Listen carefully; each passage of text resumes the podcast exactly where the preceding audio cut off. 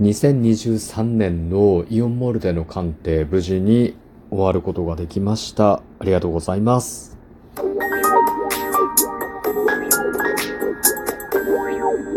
ご機嫌いかがでしょうか？いつもリアクションやお便りなど応援ありがとうございます。238回目の配信です。今日も後日研究所から海運メンタルアドバイザー占い師名上がお送りいたします。この番組は熊本の裏表のある占い師の私こと明英がお客様と鑑定以外での接点を持ちたいと考え、普段気になったことや思ったこと、ためになりそうなこと、皆さんのちょっとした疑問への回答などを占い師の視点と独断と偏見であれこれとつぶやいています。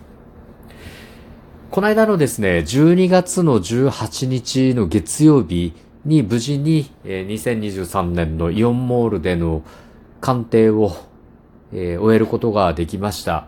おかげさまで満員御礼で終わることができたので、非常に縁起よくですね、締めくくることができました。もう本当にありがとうございます。お忙しい中ね、来ていただいたお客様もそうですし、まあ、残念ながらそのお問い合わせをいただいて、予約枠がね、全部埋まってしまって、鑑定対応できなかったお客様などもいたようですが、まあ、ひとまずね、興味関心を持っていただいて、わざわざ足を運んでいただいて、さらにお問い合わせまでいただいて、本当にありがとうございます。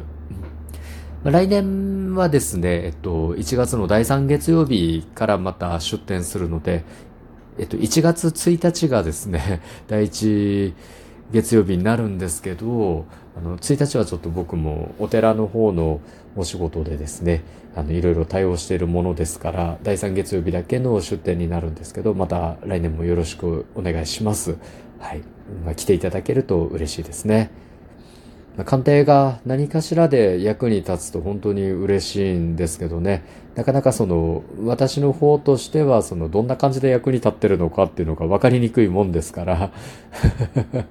まあね、リピートしてくれたお客様の反応を見ながら、まあ、自分でこう判断して、あ、良かったのかななんて思うしかないんですけど、まあ、ひとまず、いろんな方にね、ご縁があって、え、続けざまに来ていただいたりとか、ご紹介いただいたりとかしてですね、お仕事をさせていただいているので、大変嬉しく思っております。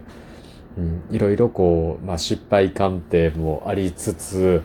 手応えのあった鑑定なんかもありながらですね、一年をこう振り返っていくんですけど、本当にいろんな相談内容に対応してるなぁなんて思いますね、我ながら。職場の人間関係、それからこう人間関係のもリアルなトラブルですね。話が通じない相手への対処法であったりとか、お互いに主張する常識が違って、摩擦が大きくなってトラブった形であったりとか、あとまあ、ね、ゼロから出会いを作っていって、まあ恋愛を成就させるような話から復縁、ですね。それから仕事、適職に関するお仕事とかですね、事業に対してこう続けるべきかやめるべきかとか、引っ越し相談、それから原因不明の体調不良、うん、本当になんか思い起こせばいろんな相談ごとに対応してきたなぁなんて思いますね。うんなんかまあそれなりに難しい鑑定ばっかりなんですけど、まあ、僕の基本スタイルとしてはね一度の鑑定で解決できそうなことは頑張りますけど大概問題解決力が高い人が問題をこじらせて占い師のところに来るので、まあ、1回の鑑定で解決することっていうのはなかなかできないんですけど必ずこうステップを作ってまあ、今回この問題を解決するためにはここから手をつけていきましょうという形でですね、じっくり取り組んで解決できるような、まあ、問題の構造化っていうのはしっかりやれてたんじゃないかなと思います。うん、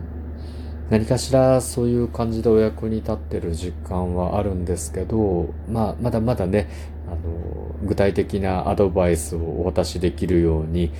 アドバイスのストックを増やしていったりとかですね僕もいろんな人の価値観とかに触れながら情報を集めて見聞を広めてですね少しでもこういい情報をお渡ししつつ、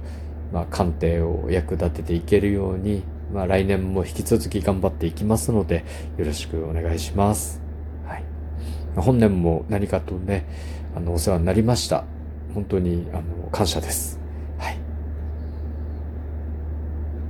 また、えー、この音声配信もね、ぼちぼちですけどね、不定期配信になって本当に間が空きまくっていますけど、続けていきたいと思いますので、次回も聞いていただけると嬉しいです。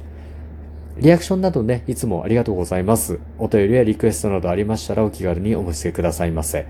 今日も最後までお付き合いいただきありがとうございます。今日も明日も明後日もあなたにとって良い一日でありますように。裏表のある占い師の独り言、海運メンタルアドバイザー占い師名がお送りいたしました。それではまた鑑定や次の配信でお会いしましょう。バイバイ。